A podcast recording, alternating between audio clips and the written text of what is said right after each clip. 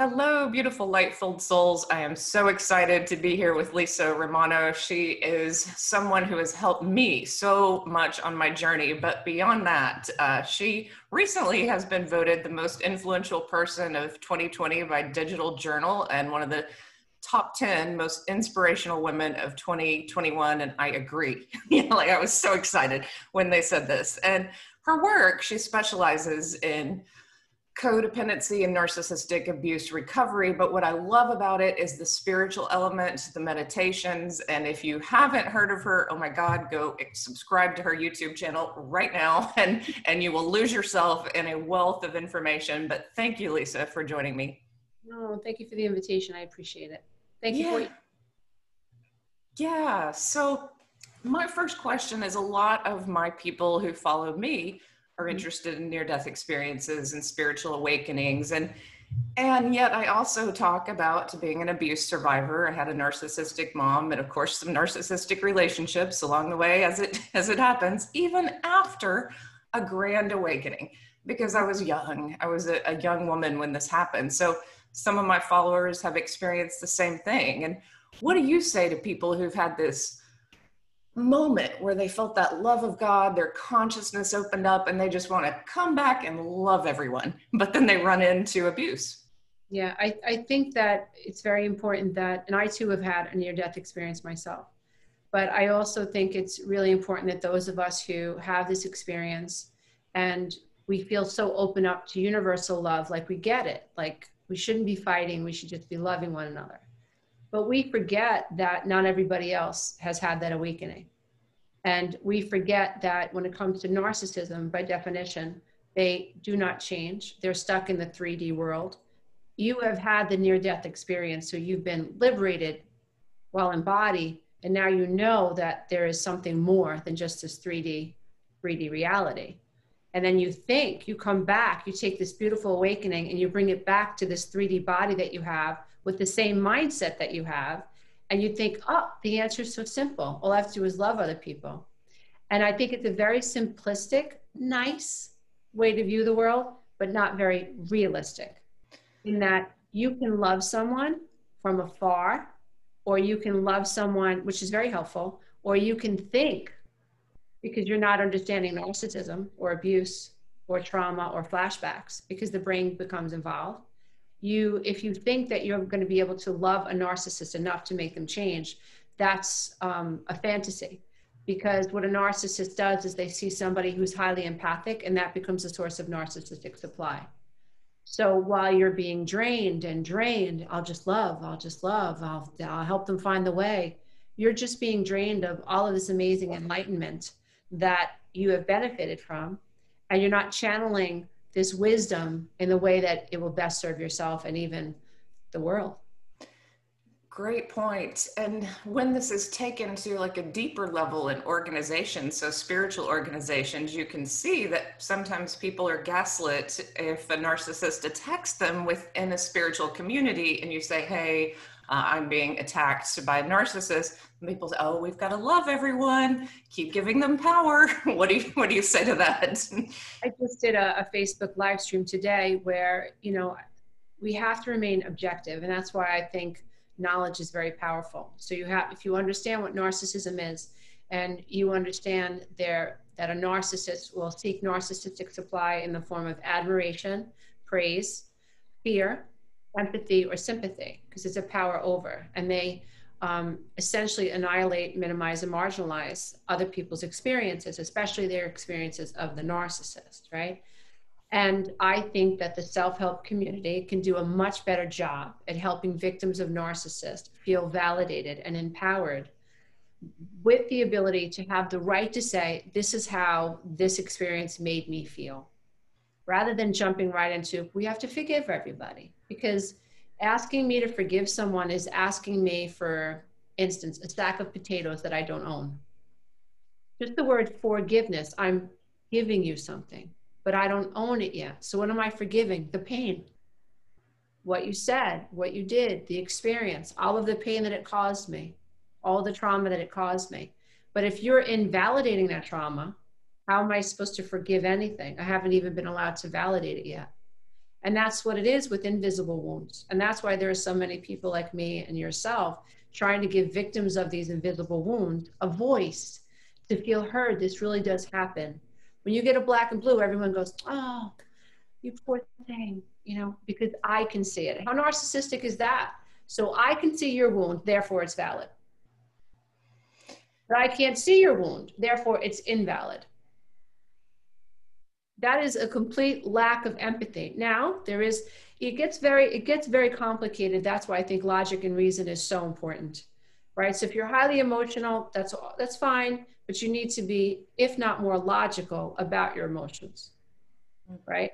So if there's an imbalance then you know that if you're too logical you might need to be a little bit more emotional. If you're too emotional you need to be a little bit more logical. So our brains our hemispheres are synced so now that I'm tuning into my own divinity, intuition, and I'm making logical decisions about the way that I feel. And you can't talk me out of it because I know that this is based in logic and reason. And I'm not going down the rabbit hole with the narcissist, right? So I think that's really important. Um, and so I, I just hope that that addresses the question. Oh, it does. And this makes me wonder do you make meditations to help people get out of those high emotions and into more logic? Because that's what the brain needs in order to open to that divinity is to calm down a little and realize, like, oh, hey, I do have that link to universal love. Uh, this situation is a little crazy in front of me. I need to tune into that divinity. Well, I think that what's different about the kind of meditations that I do is I believe that we have to get to the emotional pain first right? So it's sort, and I learned this very, it was crazy to me, but I, when I started learning about child psychology and the different, I, I just did a side by side comparison between the way that I grew up in a healthy home. And in my home, we were invalidated over and over and over and over. And then I did this side by side analysis and reading about Erik Erikson's stages of emotional development and like children are supposed to feel seen right? So when they're six months and they're crying for a bottle or whatever, and their diaper's wet, you change them. You they feel seen. When a child is one and having a temper tantrum or two, we're supposed to validate them, give them boundaries, but teach them how to calm down, right? So, but we do that through the validation, through the witnessing. I see you. Okay, you're upset. I hear you. It's okay. I never got that. I got you're crazy. I got what's wrong with you, right? You, that should, that doesn't bother you. You you don't know what's really a problem. You want to cry, I'll give you something to cry about, that type of a thing.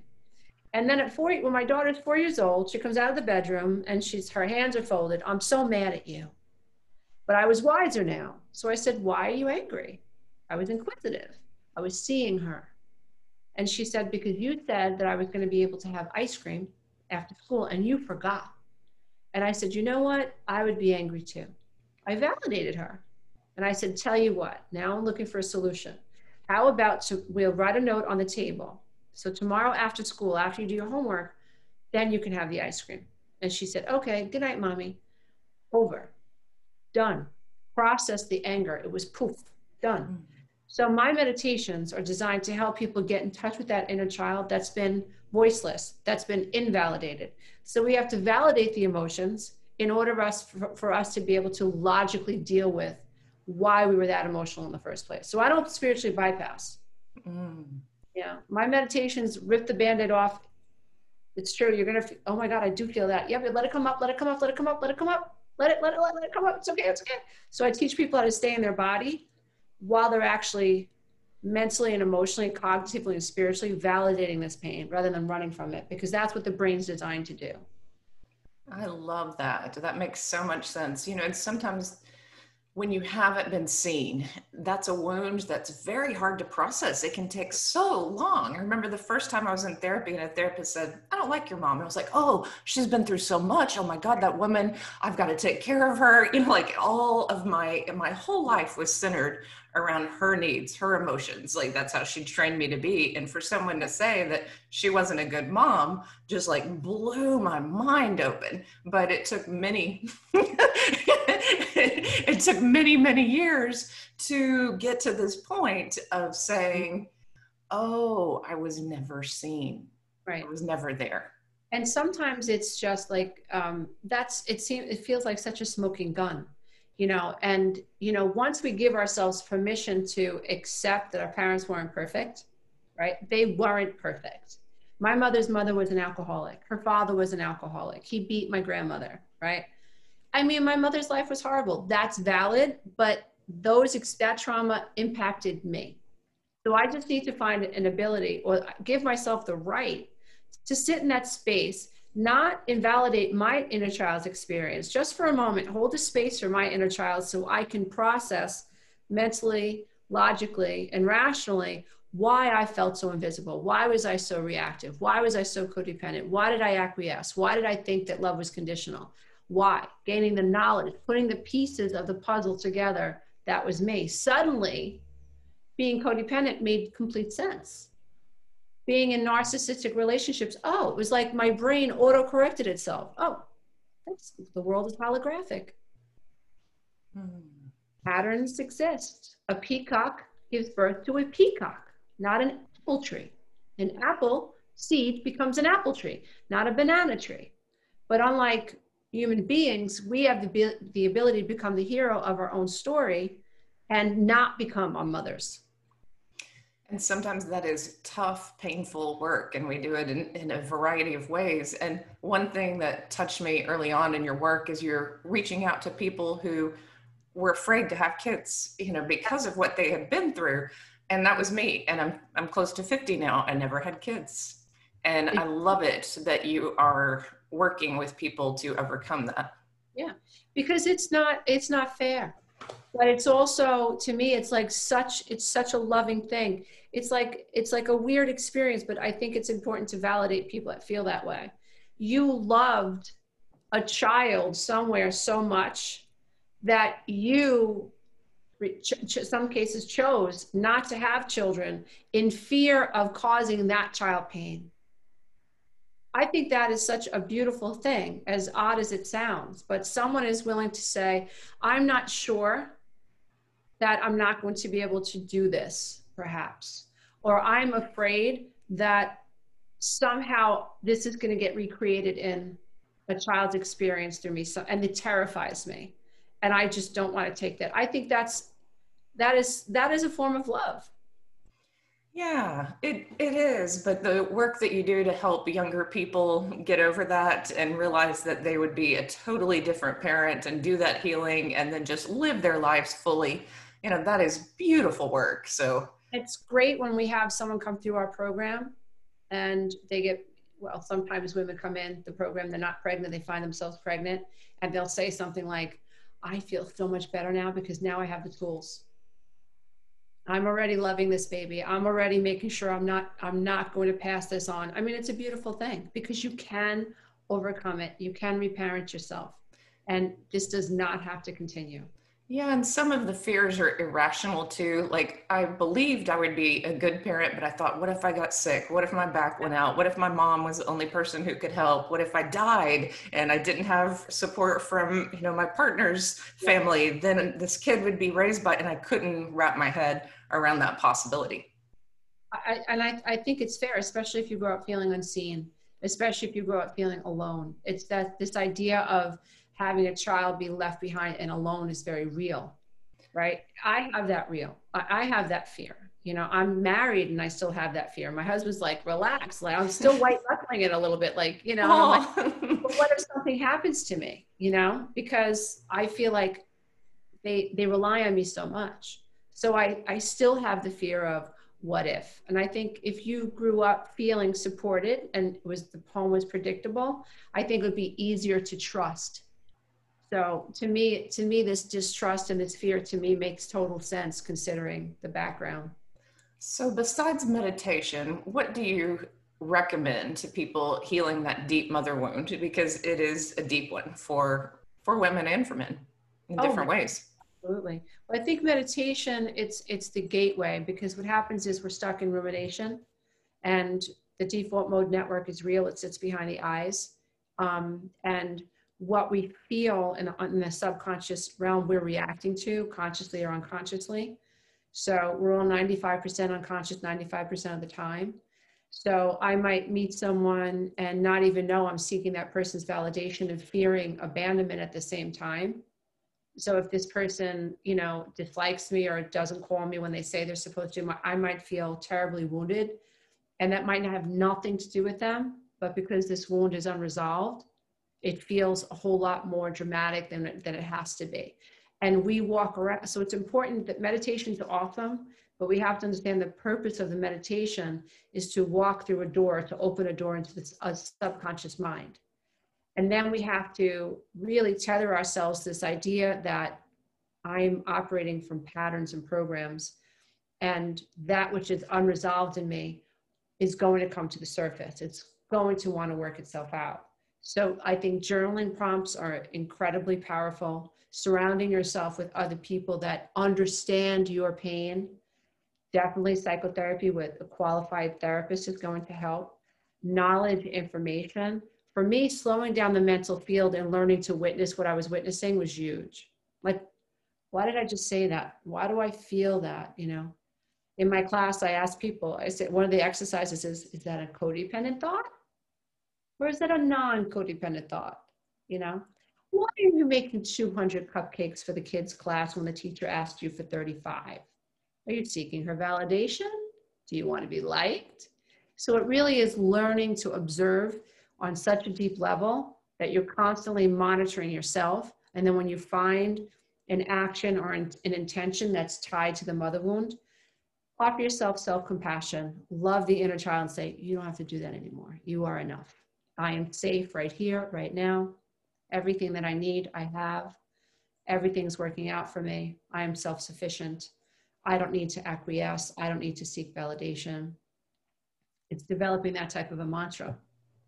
I joke, I joke that I just sit with myself for a while. that I just, I literally just sit with myself. If it takes two days, it takes two days. I agree. Yeah, I agree. I think giving ourselves permission to feel what we feel is huge instead of like, because we lie to ourselves automatically. No, I don't feel that. I'm fine. I'm fine. No, everything's okay. It's not okay. It's not, if you're in pain and this is this is really bothering you, you're not okay. And and giving yourself two days to like just kind of like work it out. Yeah, it could take me up to three, four, five days to like work out a funk, you know, where but there's this period of just feel it because in the feeling, I'm not denying it and I'm allowing it to come up. And it comes up in the weirdest places too. Like how? well, a couple of years ago, uh, we had I was involved in a pretty terrible smear campaign, and it was right after my mom died, and I got a letter that just accused me of things that I, I wouldn't even repeat, and it was so horrifying um, and in my opinion, it was very reactionary and unnecessary, but this person was triggered and I kind of got the brunt of it, you know. Um, and a lot was projected on me, in my opinion, as sort of like this mother figure to people, you know, like, so it got, it was a bit of a, a rabbit hole. But it was so profound. And I remember reading the email and I stopped breathing and I stood up in my chair and I went out into the kitchen and my husband looked at me like, what's wrong? And I almost collapsed. I couldn't catch my breath. It was visceral. And then that evening I went in my shower and I just started crying and crying. And I kept hearing this voice say, what is this about? What is this about? It was so familiar to be persecuted and to feel misunderstood and to have someone project their stuff onto me like my mom did. My mom had just died and this experience just triggered the whole grieving process, unresolved stuff. And many daughters of mothers who are not well are projected upon. You suffer your mother's mother wound. You are their child. They resent you for needing them. They resent you for, for they know on some level you're supposed to be able to need them, but they resent it. They can't cover it up around around you. They might be able to cover up around other people, but you feel it. It's resentment, it's anger. You get persecuted. And so it was very triggering for me, the mother wound. It came up. But it was an opportunity for me to heal something that was left over and surfaced right after my mom's death. And through this experience, I was able to bless it and let it go. And I actually ended up feeling more whole. But it was sort of like, you know, there was still a rat left in the basement and this experience was like, oh, there it is. There's still some more of this stuff that I have to release. And it ended up being a beautiful experience. So, what is your advice to people who are in the public and get attacked like that, or, or do you get projected upon? That's that happens. I'm, I'm aware of it. It's happened to me. Yeah, it, it is. It's so difficult. I think you get better at it as it goes along. You're human. You know, you're out there trying to, you know, create a mission-based business you know you've you've been able to um, create a business around your mission which is helping improve the quality of people's lives. You have information that is helping people understand themselves which i don't think there's anything more noble is to seek to understand yourself. Someone like you actually puts yourself out there. You're vulnerable you're telling your story. That's a beautiful thing right? So you have to give yourself permission to be vulnerable you know? Um, but there are people out there that are going to want your attention, want your sympathy, right? Want your empathy. There are going to be people out there that are angry when they feel like you haven't delivered to them what they expected from you because they put you on a pedestal. And then when you turn out to be human, that doesn't work for them, right? And so that triggers their anger, and then they project their abandonment onto you and you have to be very, very careful about boundaries. Boundaries are very, very important. You know, and that's why meditation, centering yourself, reading, whatever empowers you, stopping yourself three, I stop myself three, four, five times a day where I just stop. Just hit the pause button, stop the thoughts, because the, the thoughts are like a locomotive. They just go, go, and go, and, and they just keep going and then stuff comes up from the subconscious mind you're triggered and you just go on to that path you know it happens automatically. You know and then someone sends you a nasty email and all of a sudden if you're not careful you go down that path you know? So unfortunately the more it happens the better you get at oh okay i know what this is about but you're human so you just made a video about how boundaries don't work with narcissists. And I have so many people who talk with me about their taking care of a narcissistic parent at home who's elderly and they have to co-parent with someone. There's there's these situations where people can't escape. What do you say to the people who literally can't escape? And that's a very real thing. Like it's easy to tell someone go no contact, but I'm an only child my mother's elderly. She has dementia. Now she's got cancer. What am I supposed to do? I have a client that's going through something very similar right now. And it really does become about, for me, I had to see my mother as a human being, as a woman. I had to stop looking at her as my mom. Because when you look at a woman like your mom, who's narcissistic, for instance, as the child, there's this one up feeling. You feel less than. The energy isn't equal. So I think what we have to do is we have to like renegotiate our perception of our mothers and step out of the child role and see ourselves as the caretaker of this person and kind of balance the energy and accept that we should be treated with respect. And if we aren't, then we need to have a boundary. So we limit our time with this person. We don't do the extra things. You don't put your hand inside the lion's mouth anymore. You go, okay, that's a lion. Okay, she's a little bit ornery today. Okay, don't take it personally, right? You can still love someone who is narcissistic towards the end of their life. And remember, narcissists are, they're very enmeshed with their bodies and their ego. So ego doesn't want to die and give up to spirit. That's what's so liberating about a near death experience. It's that it's a transcendence of ego. I'm not my body. There's more. I don't want to hang on to this crap anymore.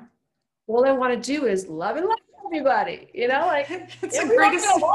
It's the greatest thing ever. I was like, so many near-death experiencers, like, done with that thing. Let's go party.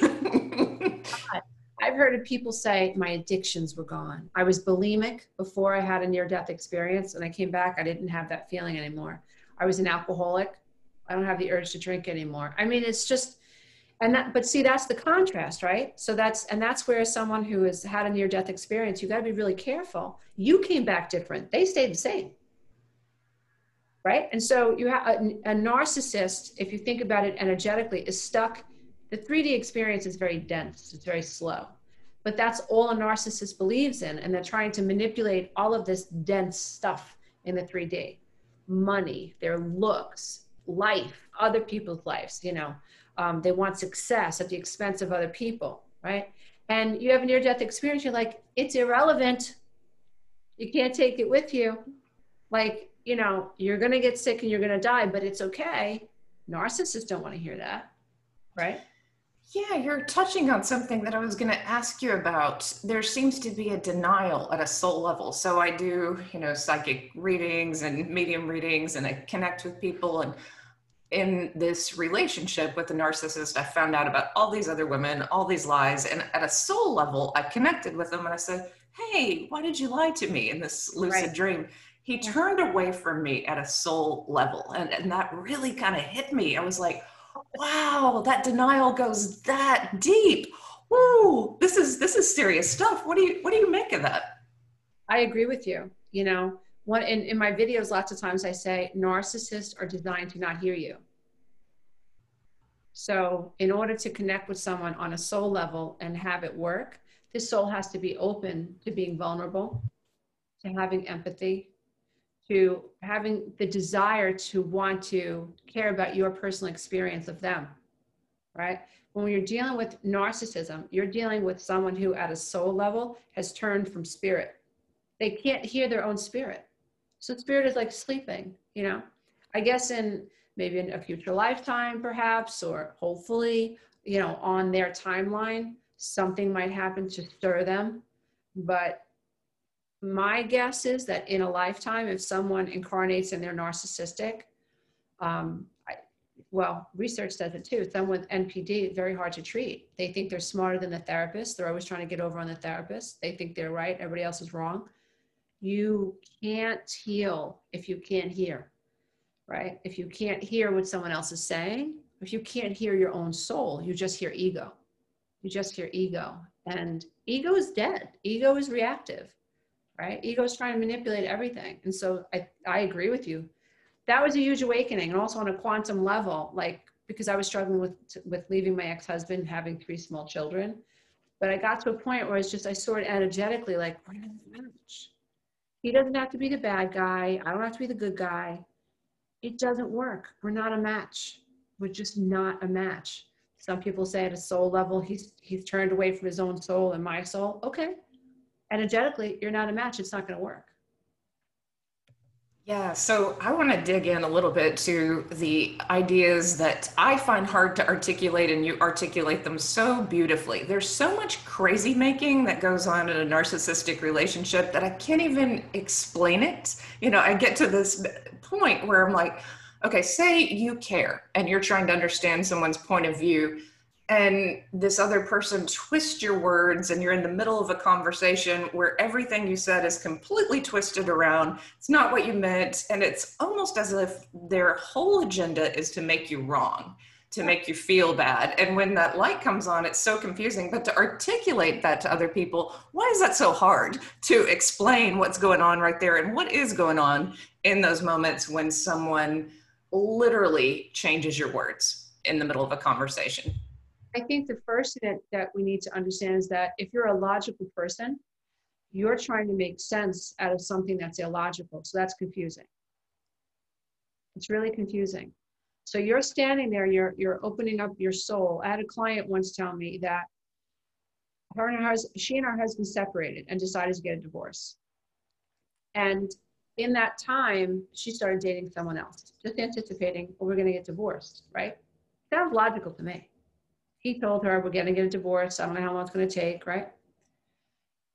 He wants her back.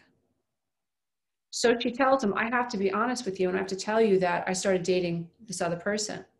He flipped it on her and he said, You only said that because you're trying to hurt me. So she's, she's showing up and saying, No, I want to be honest with you. No, this has nothing to do with you wanting to be honest. All you wanted to do was hurt me, right? she's uh, questioning herself now. Did I tell him to hurt him? Did I really want to show up and be honest? Do I really want to try to make this relationship work on an even level?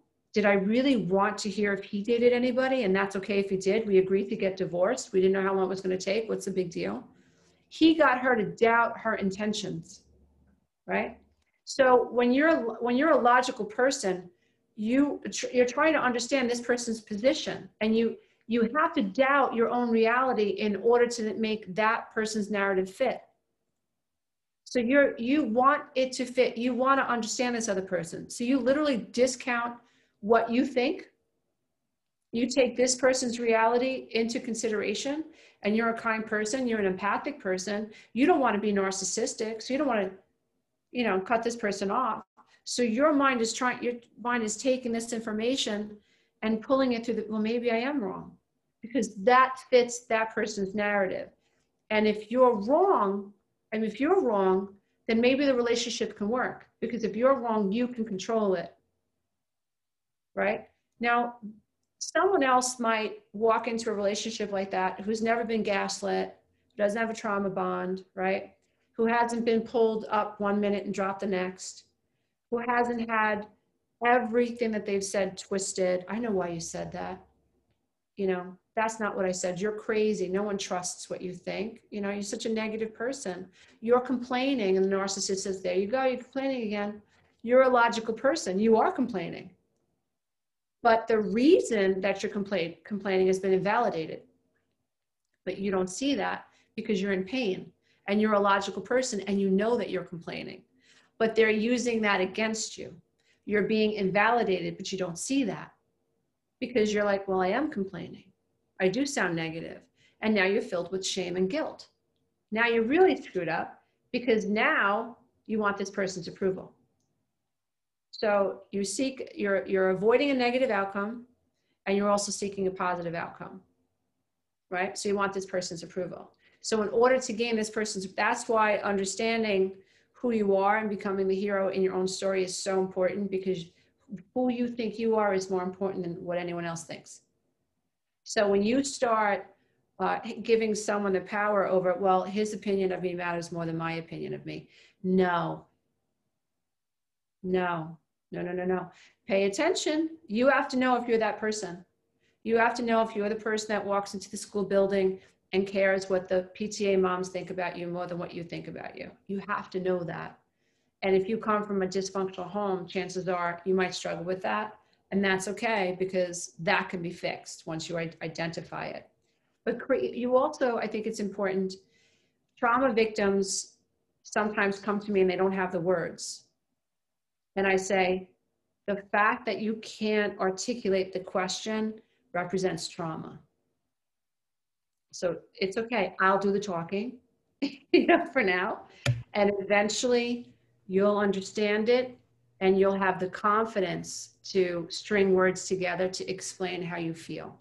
Because that's what a trauma bond is. That's what blame shifting does. That's what gaslighting does. Someone who's gaslighting you is trying to get you to doubt your reality so you cannot string sentences together. They are triangulating you. They're hedging their bets. So they're talking to their friends about you. They're, tr- they're talking to your mom, your dad, whoever, co-workers, so that when you start complaining, they already think, oh, she's crazy. He warned me about her. He told me she was over emotional. You really start to feel crazy because you can't trust yourself you're trying to make sense out of something that's illogical and you're filled with shame. It's a terrible thing. So, what do you tell people who are able to go no contact, you know, with exes and in situations like that? And still, it seems that narcissists will find a way, whether it's through social media or contacting your friends or acquaintances or some way to infiltrate into your world to where, you know, you're done, you're, you're zooming along, having a great time. Then what? That name pops up, you know, what, how do you, what do you tell to people who go through that experience? it's so it's maddening because flying monkeys exist and sometimes flying monkeys know that they're flying monkeys they're gossipers you know they're negative people they can't mind their own business. Um, they are seeking the validation of this charismatic narcissist themselves. Um, sometimes you'll know it, a flying monkey when you see one and sometimes you don't. So i think it's important to understand this is not going to be a linear experience. It's going to be a learning experience. So you might trust someone who calls you up and says, "Hey, you know, um, I bumped into Jack the other day. He told me to say told me to say hello to you. Now you know that you told Jack you wanted nothing to do with Jack and you blocked him everywhere. And so now you know that this is a person that's in contact with Jack. So you set the boundary. You say, you know what? I actually asked Jack not to contact me. So, you know, I, I prefer not to talk about him or her in the future. This person is probably going to go back and tell Jack that. If this person comes back and questions you again, you know, you got to no go no contact with that flying monkey too. So it's it's not a linear thing. You're going to have to go. You're going to make mistakes. It's best to try to hold on to your reaction because I think of narcissists as Dracula. They need your blood. Your reaction is what they're after. So you staying calm and not reacting actually depletes them. So they're kites that are grounded until you breathe life into them with a comment or going back at them. Now you gave, you put wind under that kite. Now they're now they're going off. Now they so if you just shutty shutty and starve them, they send you a text for your birthday, block that number. They send you a card, throw it in the garbage. They bump into you at the yoga studio, leave. Um, they go, they suddenly shop at your Trader Joe's, go to another one.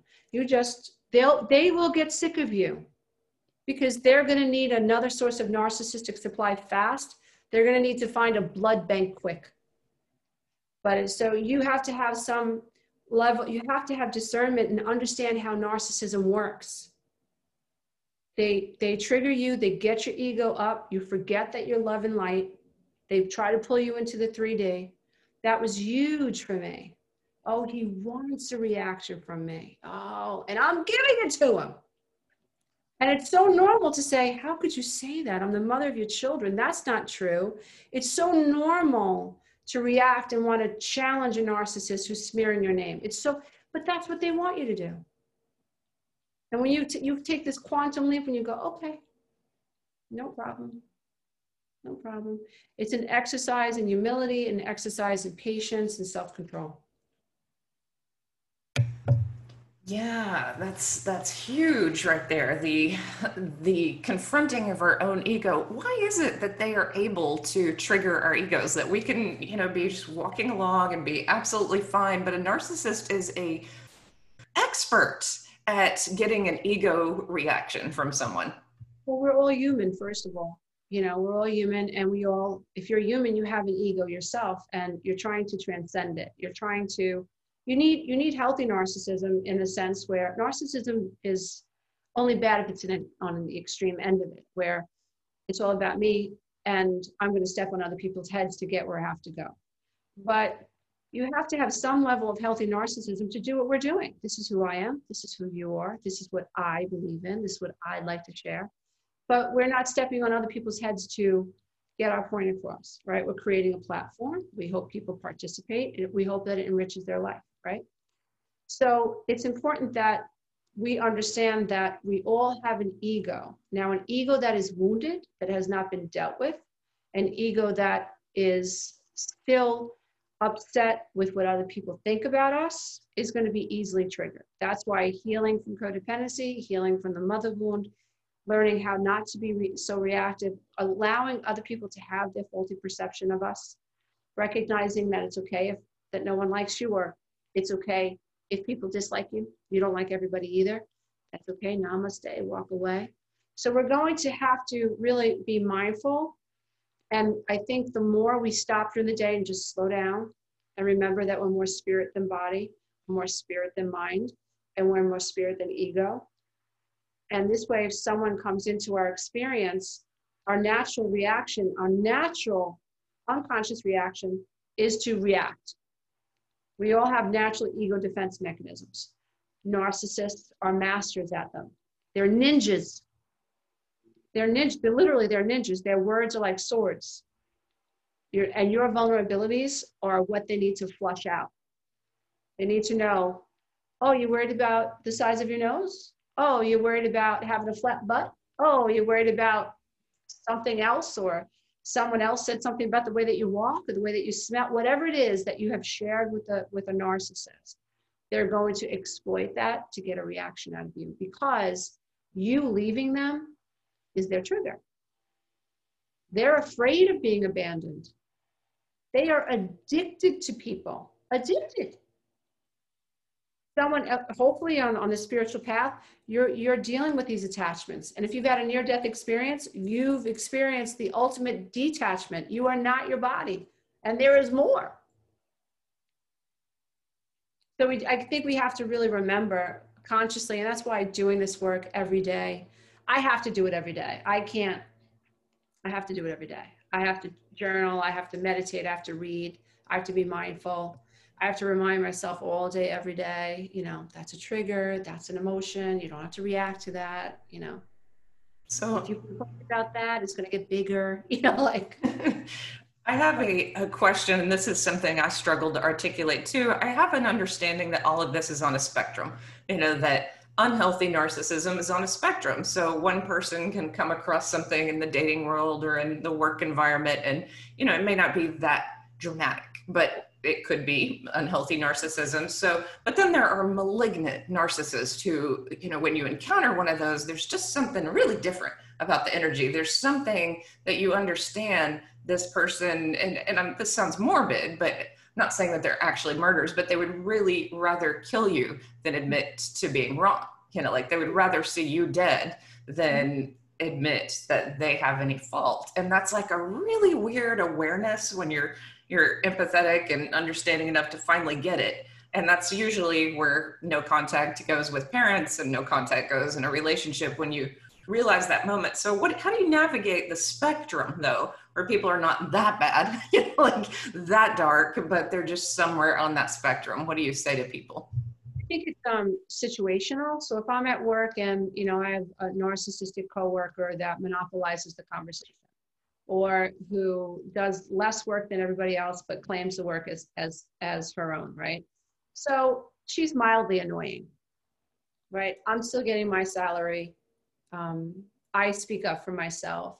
I don't get caught in the office politics. She's really not affecting me. She she's exposing herself over time. Now i could become really irritated by this person especially if i focus on it but i can't control it but if I focus on, on my own work and I put my best foot forward, right? And I allow her to create her own karma, I whistle while I work. I just focus on myself. And she's a gnat. Okay, okay. She's to get the vibe like, don't mess with me. Like, I'm not interested, right? You want to make sure you don't give her too much of your time because she'll monopolize it. She'll want to pull you in, talk about that person over there, or talk, or get you to do her work. So you have to be aware of how you feel around certain energies. If you feel like constricted, you are, we're all, in my opinion, we're all hooked up to the one universal mind. Every truth is registered. So when someone's talking to me and I see something that I'm like, oh, I'm hooked up to the universal mind. I don't know why I don't trust that person. I just don't.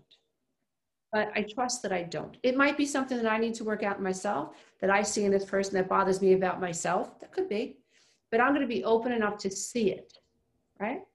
But I am, we all are hooked up to the universal mind. We all have red flags and we all ignore them most of the time, you know, until we realize I'm not doing that anymore. So I think that we have to discern how we feel around certain people. And we also have to know that the more I focus on something I can't control, the more power I give it. Now, a malevolent, an evil person and I don't know about you, but I've been in the company of people that feel so old that it's frightening. I just, it's a chill that comes over me. And I can't always explain it. And I don't try because then you're, you don't even know this person. Okay. Something tells me that I, my daughter, my daughter dated someone for a very short amount of time. When this kid walked in my house, both daughters actually dated boys but the one that I'm referring to, when he walked into my house, I thought, oh no. Oh no. And I tried to explain to my daughter, like, not good. And I was right. And she had a very terrible experience with this person. And I said to her, This is the type of person you go absolutely no contact with. She has changed her Instagram, she has changed Facebook. He still finds her and he does it to taunt her. But I try to explain to her that this this type of a this type of an energy who enjoyed humiliating you, he enjoyed humiliating you. He got pleasure out of humiliating you. There was no empathy. It wasn't empathy impairment. Like a narcissist, uh, garden snake, uh, uh, well, a garden snake, garden variety narcissist, right? Empathy impaired. But there are people, men and women on the on the, the spectrum that actually enjoy watching you struggle. There is absolutely none. So there is a chill, and we have to trust ourselves to discern that. When we bump into this type of person, I say no contact, no eye contact, even. Do not make eye contact with that person's soul. Do not. I say turn turn your heart from this person. Protect your heart space. Put your hands across your heart. Do everything you can to like, not dealing with this one. Mm-mm. You have to trust yourself. Yeah, there's I do something like this. I cross my arms. I do, I do that in the the presence of uh, of something that chills me and early on in my near death experience, I was uh, stalked and it's lasted for decades. And um, that is, you know, an awareness that I do like to put out there in the world that there are some people on that level of narcissism that if they can't, they're, so fragile that if they can't have something, they're going to create harm in that person's life in any way that they can. And that's that's a, a weird level of narcissism, but it exists it does exist. And you know, we all want to believe, and I we all want to believe that we're safe. It's very, it's very debilitating and frightening for us to think that these types of people exist. It it it bothers us to think that these people are packing our groceries at the grocery store, driving around in the car, you know, that we they literally are walking amongst us. It's very destabilizing to some people. And that's why I think awareness is huge because living living in fantasy land not knowing that they exist on social media they exist on your dating app they're looking for you sweetheart i've coached people and holy cow within with one within one or two sessions i know that my client is being catfished absolutely no but my client feels abandoned an alcoholic mother and wants to be loved and this person is telling her she's beautiful He's always going to be there for her. He can't wait to meet her, right? And after five or six phone calls in, he needs a gift card. He needs a wallet. He needs money because his car broke down. And she's giving, right? Love bombed her, got her on the hook, validated her, right? And meanwhile, he is draining her bank account. Right? This is these narcissists exist. There are I, I would, really can't call them companies, but let's just say there are groups of people who band together, who seek out wounded people online. Be very careful what you share on social media. There's somebody wanting to see your vulnerability and they're willing to exploit it. So the answer is to fill yourself up and get well. Yeah, this this is important for people. This information. I I'm glad you're saying it because I don't know how to say it to people sometimes, but there is this knowing that, you know, especially a lot of my followers are in their late 30s to the 50s, 60s. Mm-hmm. And so we're dealing with a divorced population, you know, and and that is do you think that there's more narcissists out there, you know, in that population, you know, in that age demographic? I would say that there are more I think well studies have proven that um, narcissism is on the rise. They're doing studies with college kids that come in and they ask them to take this, this narcissistic quiz. Um, and they're finding that over the past 20 years, I think it's fair, it's, it's in line with social media, but over the past 20 years, narcissism seems to be on the rise. And these, these children are, or young adults are confusing uh, self-confidence with arrogance and self-esteem with entitlement and the desire for power with you know self-esteem. No no no no no no no. And so there are there is there are there are more narcissists being created. There are more narcissists in the world today however i do think that there are more narcissists who are willing to target deliberately you know you you bump into i've dated men who are on the narcissistic spectrum they didn't know they were narcissists they were just like real jerks, like narcissistic jerks, right? Like, but they weren't intentionally. They didn't go out into the dating pool looking for a prey, you know, looking for someone. But then the last person I dated actually was that guy. And that brought me to my knees. I was I was sought out. I was investigated. I was learned, right? He studied me. Yeah. That, and that's frightening. So, explain to me why a narcissist would target someone who has survived abuse and is coming out talking about it and they're healing. But there are some narcissists who detect, like, oh, this person has been abused, I'll target her. Um, I, I think that I think that anytime it's intentional, we're talking about another realm, like psych, psychopathy, you know, like someone who's like psychopathic, like they know what they're doing, you know, um, and they have an agenda. You know, the person I'm talking about was, I hadn't written my book yet, but I was a personal trainer. Um, I had written articles online, so I was into health and wellness. I own my own home. Um, I, to- I talked about my story about reinventing myself, creating another business. So he knew there was trauma there with my family, my parents, and so he knew. And they used it. He created an entire story that was similar to mine. Right? I felt seen. I felt heard. This, and I didn't. We spoke on the phone for six months. I thought I did everything right. I thought I was vetting him out. I I hadn't even considered that there was a type of narcissist that was above, you know, a narcissist that was the run of the mill, arrogant, grandiose, chauvinistic, you know, um, man in my case.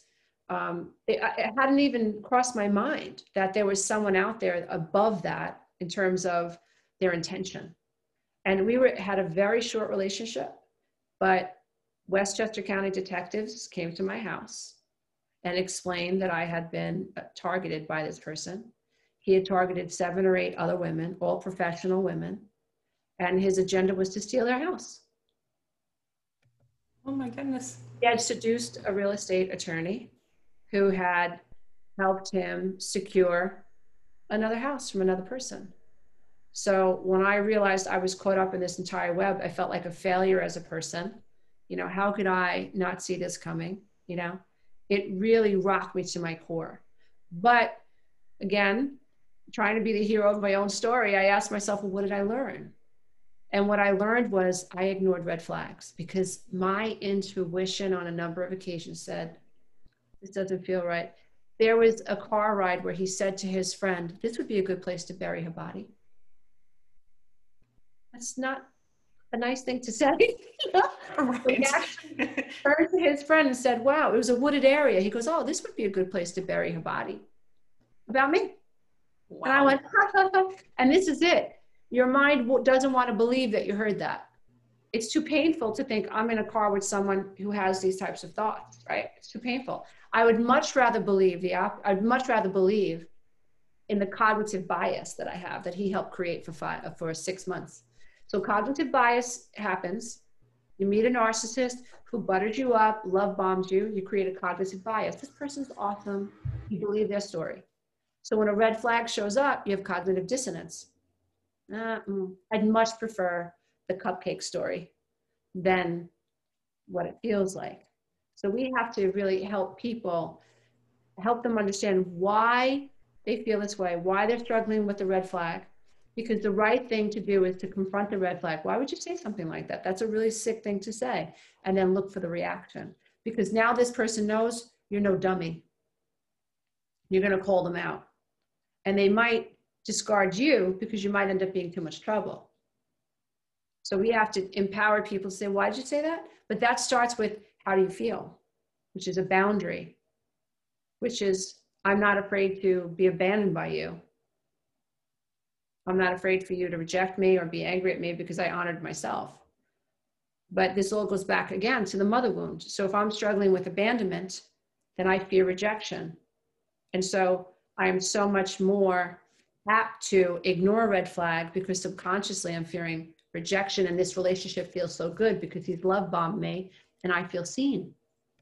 So everything is about getting your own power back because a lot of times it's been taken from you as a kid. You know, I, I joke that I felt drained by the time I was 18, that here I was supposed to take on the world, enter college, and and then I was like, oh, I have nothing in the tank. Absolutely. Nothing.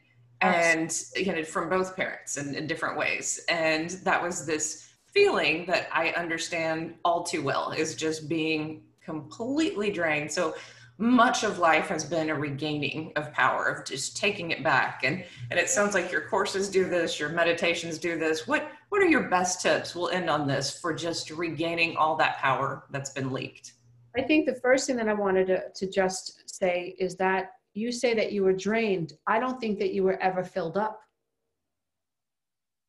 right as a child our our connections to our parents are supposed to be filling us up right?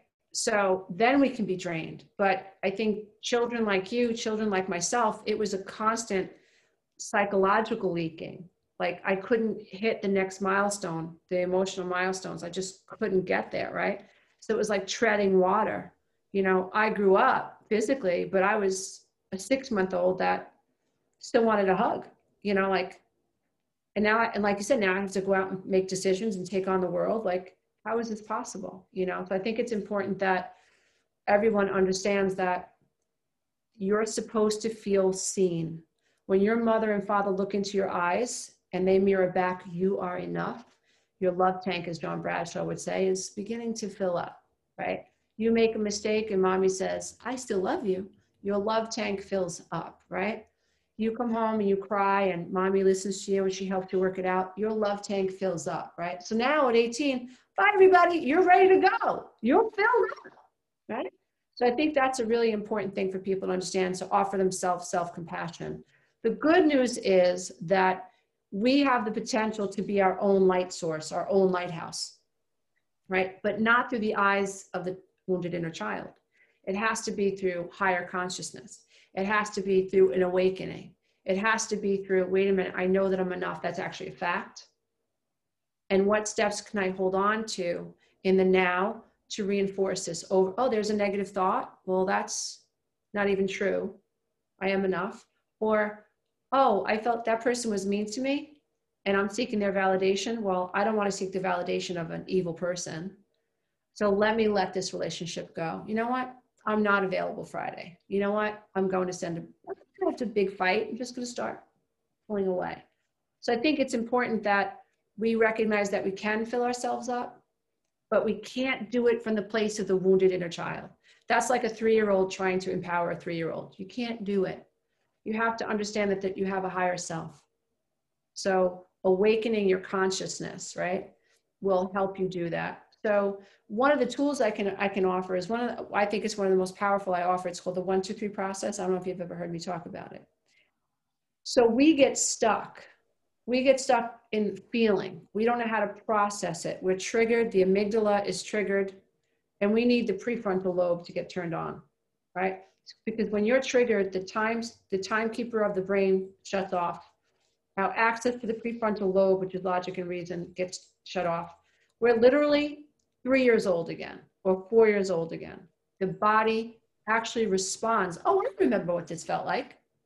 And in that moment, if we're not careful, we can get stuck in an earlier trauma and we can't speak or we start feeling like we're three we feel completely powerless we have the cptsd response it's natural but we have to remember that if we get stuck in the emotion it's going to be very very difficult to override and get to the next step so i created the one two three process so the first step whenever you feel something remember it's awareness we're after oh i feel something feel it accept it. Number one, accept it.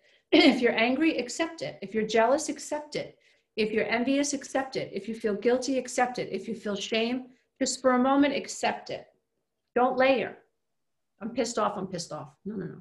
I'm depressed, I'm sad. No, no, just be sad. I'm angry, I'm angry. Just be angry, right? Don't layer.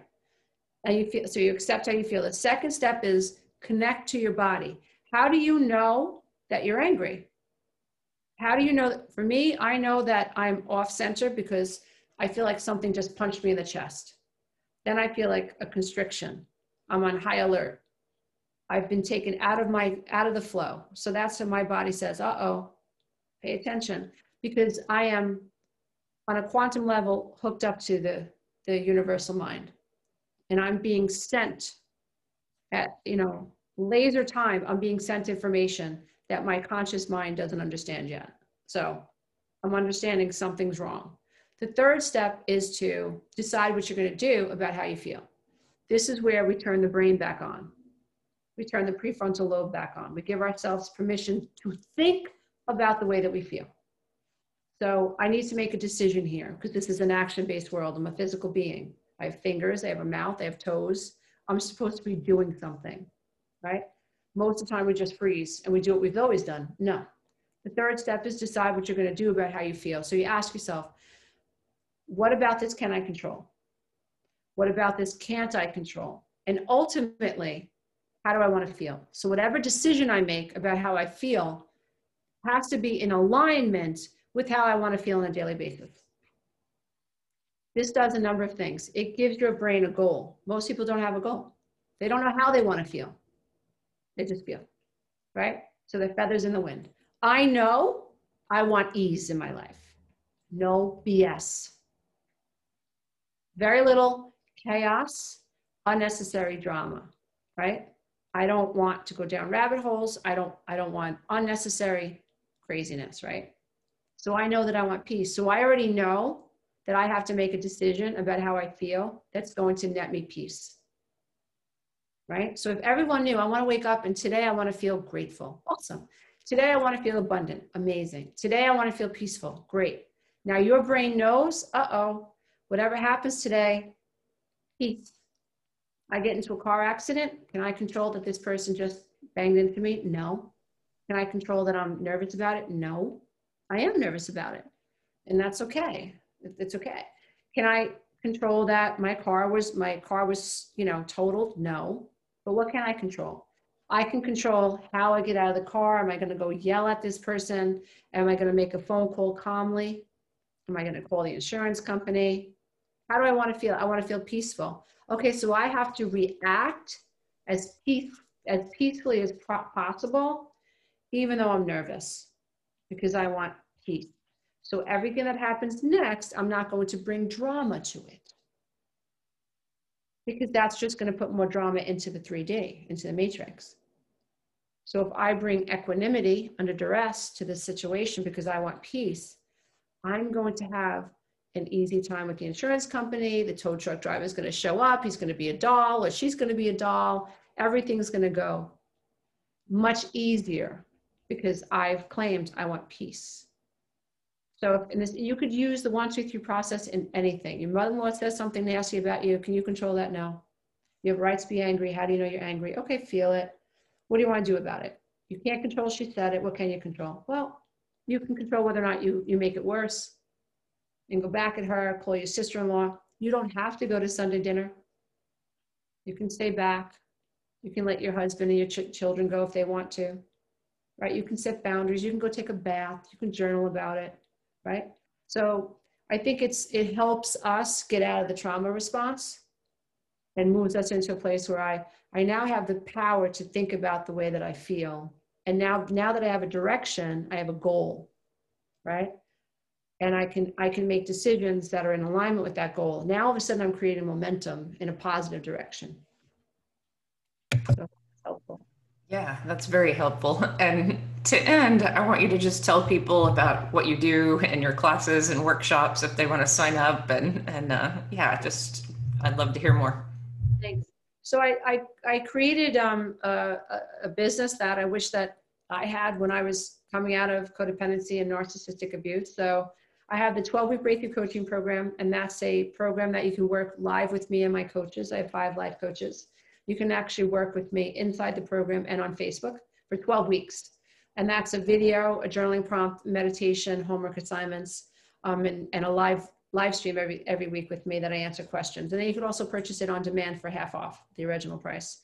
Um, and this really helps you break through the subconscious patterns and reprogram your mind and do basically what we just said, become a hero in your own life. Then I have a warrior membership. That's a monthly membership. I also offer live streams there. Um, I have a, a, boundary building workbook that people can go purchase. Um, I have a 12 part advanced audio codependency series, which is helping people. So, yeah, just go to my website. And one thing you've said, or that was said on your website, that I really like is we need each other. We understand each other when we've been through this. There's this peace that happens the same way, you know, when near death experiencers find this understanding in someone, like we need community. It's so, research proves it. Research proves that people who have a support system where they, they go and they feel like I can just be myself, right? It, it enhances the healing experience. It helps you feel seen it helps you hit those psychological milestones. And you suddenly feel like you have a big sister or a big brother that you never had, or an aunt or an uncle who's like, Yeah, I've been there. You know, this is what I did then. You suddenly feel supported. You know, we're very much social creatures, you know, and our brains are built for socialization. And when we live in fear, we isolate and we don't do well. We get depressed. We feel disempowered. We feel hopeless.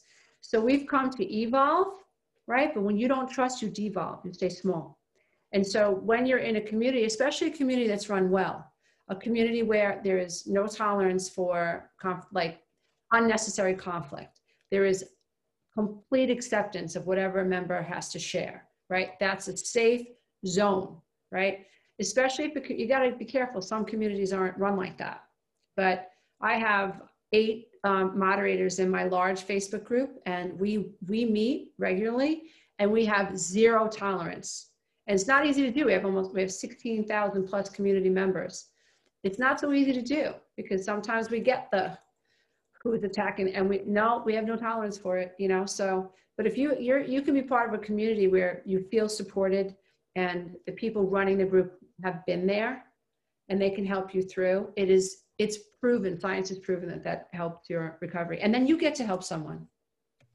Beautiful, beautiful. Well, thank you so much. And I'll, of course, provide the links below to anyone who is looking at uh, a snippet or the whole thing. Uh, but thank you so much, Lisa, for the work you do and for talking to me today. It meant the world to me. It's a lot of help. Sharing your experiences with other people, you know, and creating a mission based business. And hopefully, we're inspiring other people to do the same. Yes, amen. Well, have a great day.